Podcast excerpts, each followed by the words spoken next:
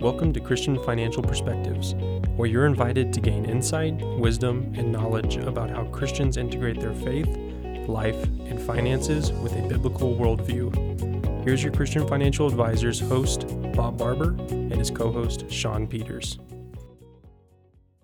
Welcome to another episode of Christian Financial Perspectives. We're so glad that you joined us today, whether you're watching online or you're listening on one of the podcast directories. We really appreciate it. If you do like this kind of content on financial topics, but from a Christian and biblical perspective, love for you to hit that subscribe button, like this video, maybe comment, let us know a topic you'd like us to cover in the future.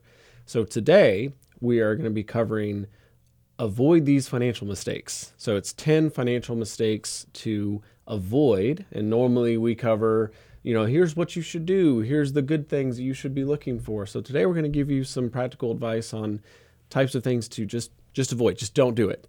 And so, Bob, you want to give us a little intro on this? So, where, would you come up with these?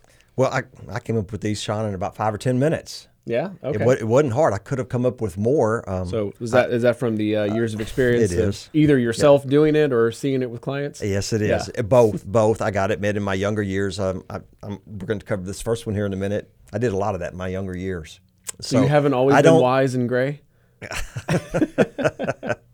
so I've learned. I've learned from lessons, and I want to hopefully teach younger people to learn from these lessons that this older guy has, has learned from. And this is just something a really good uh, episode, I think, that uh, someone's hearing it to share with some friends. Yeah, I think and, the and, key and share with their family. Like if grandparents are hearing it mm-hmm. or, or parents, share this with your children. Yeah, and I think the key here is even though you can learn from the school of hard knocks, it's a whole lot less costly to learn from someone else who went to that school. Yeah. So you don't have to do it yourself. Yep.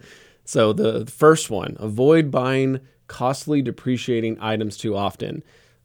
Example probably most people can relate with cars, mm-hmm. trucks, but also RVs and boats and you know for somebody uh, in a different tax bracket than me, airplanes. Yeah, we've we've had some clients that have yep. bought some airplanes, Sean. So, and it's really interesting. I was talking to one of them uh, about three months ago when we were doing a review, and he says, "Yeah, that's just it's a lot cheaper to just fly first class. Yeah. Yeah.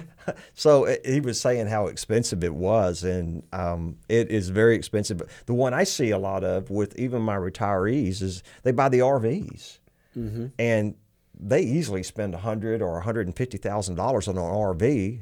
Then the very next year, it's worth about seventy percent of that. Yep that is a depreciating asset and that and every one of them will come back and say that was a major mistake. I should not have done that. Now bob have you noticed do do rvs tend to depreciate as fast and as much as cars or because they're kind of considered a home as well that they don't depreciate as much no, they actually depreciate faster, I think. Really? Well, I don't know if it's faster, Sean, but it's such a large purchase. Oh, yeah. That the percent, you know, you just think about how much money it is. I mean, whatever mm-hmm. RV you buy, if it's a 100000 you're probably going to lose twenty thousand dollars on that mm. over the next year. Yeah. So, and you're so not getting sim- it back. Similar, similar to cars, it's just the fact that there's such a much larger dollar amount typically associated with them that the actual dollar amount you lose is just a lot more. Tremendous. Gotcha. Exactly. Well, okay. you think about trucks nowadays, especially here in Texas, you oh, got to have the King Ranch Edition, right? If you're gonna I, if you're gonna be somebody, you got to have the King Ranch Edition, which costs about eighty five or ninety thousand.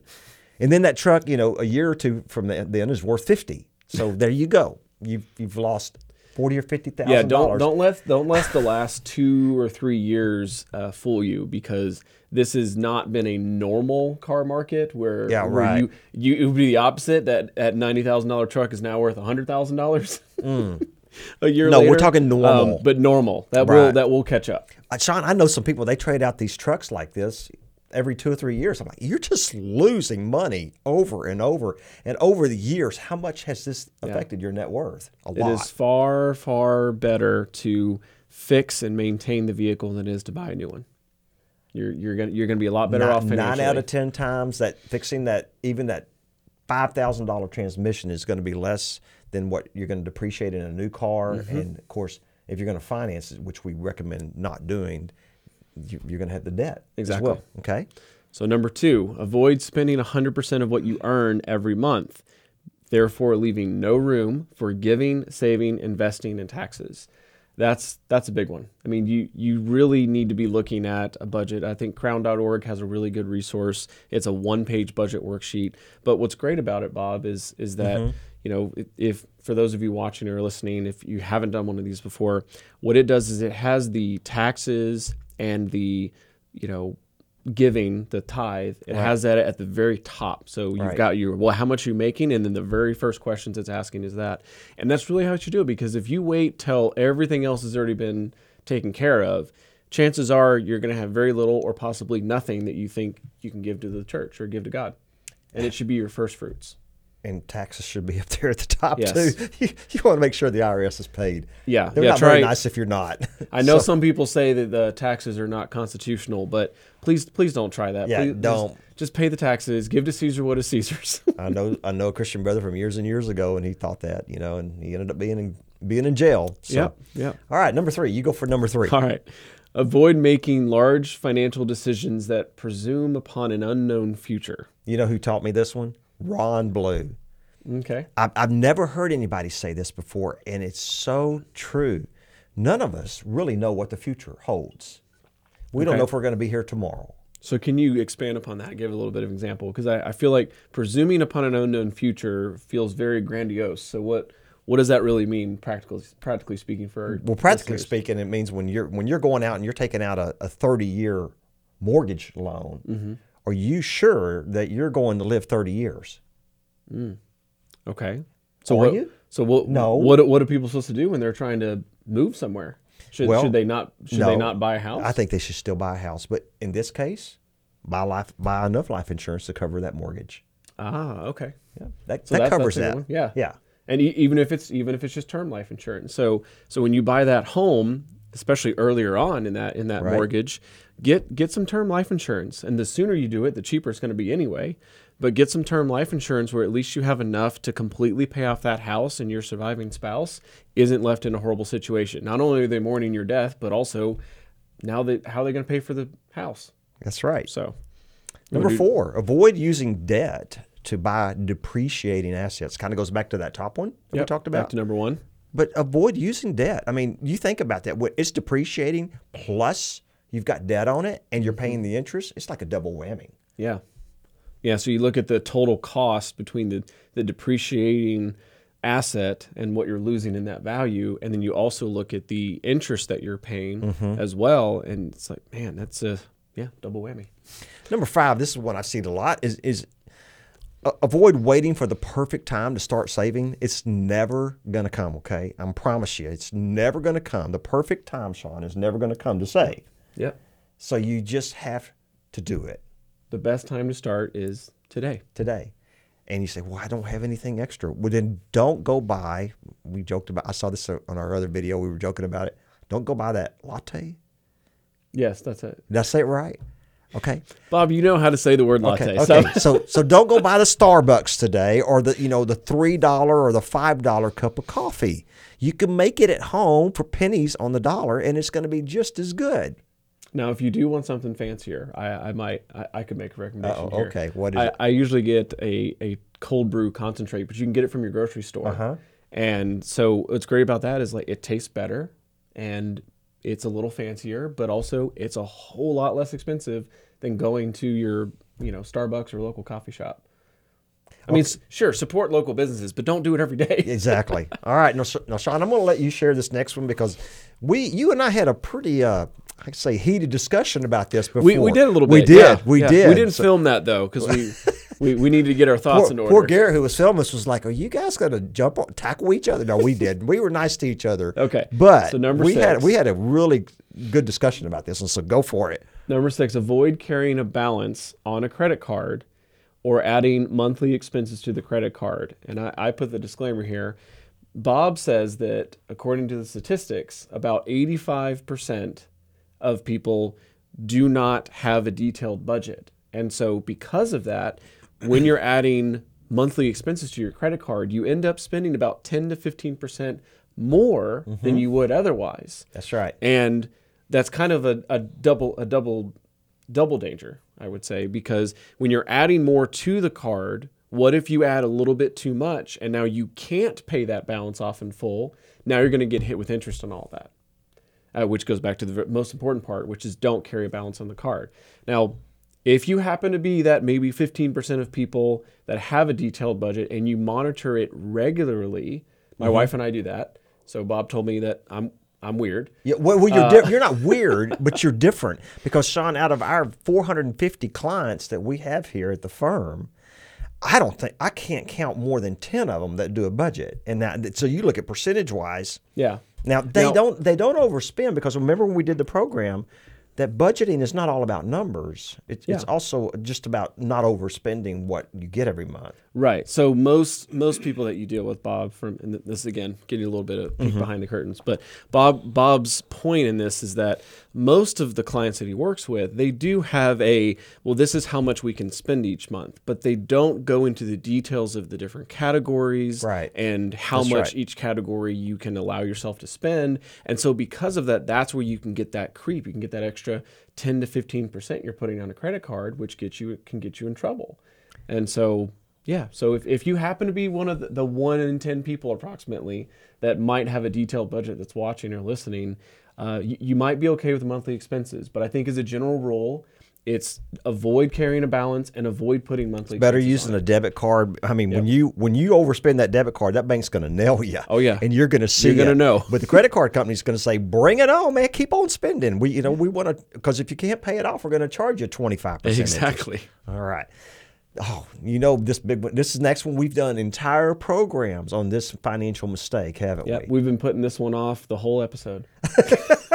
Number seven is avoid procrastinating. Yeah. Things like adequate insurance coverage. So, like we kind of mentioned that earlier about term for your Right. mortgage, but health, life, home, and disability insurance.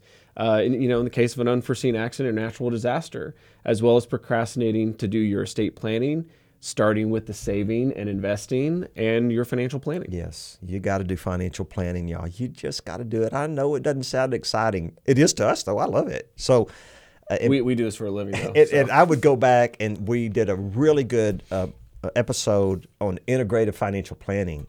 And that to me is exciting because it's just amazing to see how it changes every single day. Okay? Well, and, and I think the really important part of that for those of you watching or listening is that financial planning may not be uh, may not be pretty, or some people might say may not be sexy, you know. but the thing is, is what it's really good for is knowing, okay, am I on the right track? Yeah. Am I on the right? am- Like, am I doing what I need to be doing?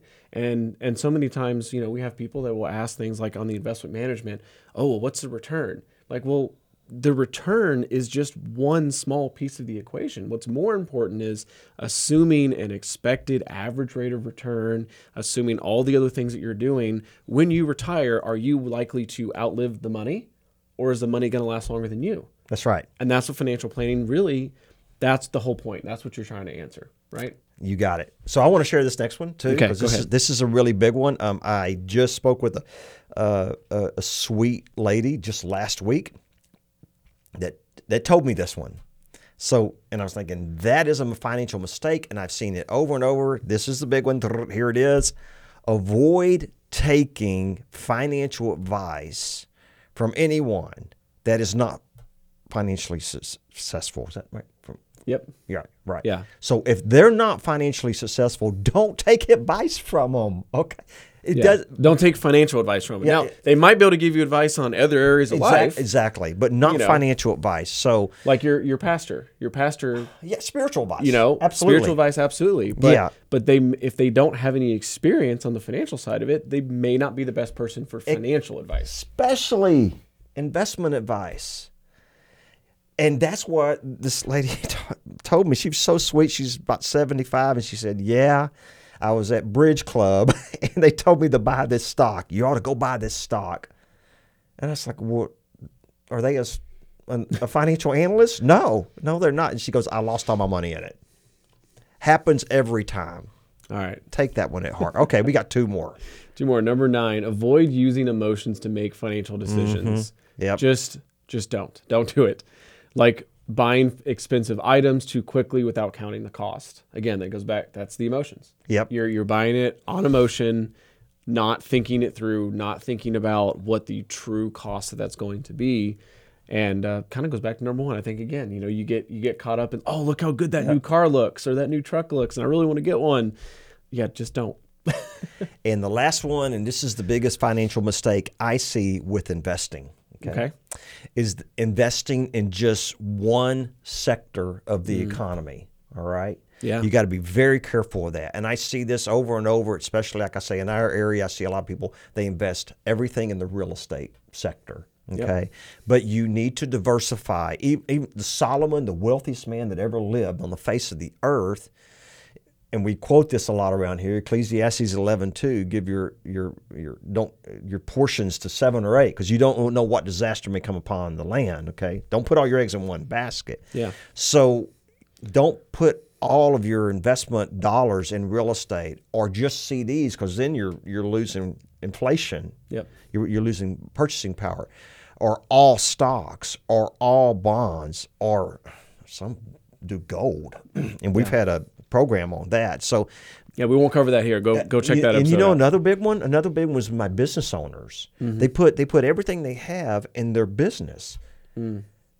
I am not I, I do not want to be the shoemaker's son okay? Yeah. i do not do that. I diversify in all of these different sec- sectors of the economy and only a small percentage is in my business. Yeah, because i don't want everything based on one thing. Exactly. and I watched my dad put everything in real estate.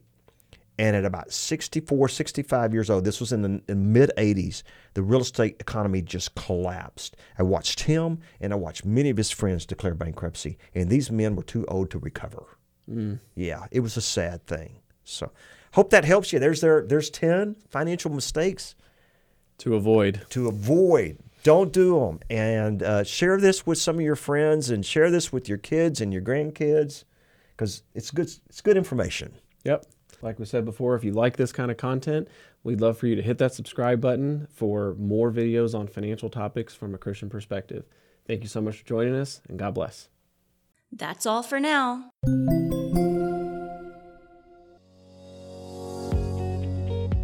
We invite you to listen to all of our past episodes covering many financial topics from a Christian perspective. To make sure you don't miss any of Bob's upcoming episodes, you can subscribe to Christian Financial Perspectives on iTunes, Google Podcasts, Spotify, Stitcher, or Amazon Music. To learn more about integrating your faith with your finances, visit ChristianFinancialAdvisors.com or call 830 609 6986. Investment advisory services offered through Christian Investment Advisors Inc., DBA Christian Financial Advisors, also known as Christian Financial Advisors Management Group, a registered investment advisor. Comments from today's show are for informational purposes only and not to be considered investment advice or recommendations to buy or sell any company that may have been mentioned or discussed. The opinions expressed are solely those of the host, Bob Barber, and his guests. Bob does not provide tax advice and encourages you to seek guidance from a tax professional. While Christian Investment Advisors believes the information to be accurate and reliable, we do not claim or have responsibility for its completeness, accuracy, or reliability.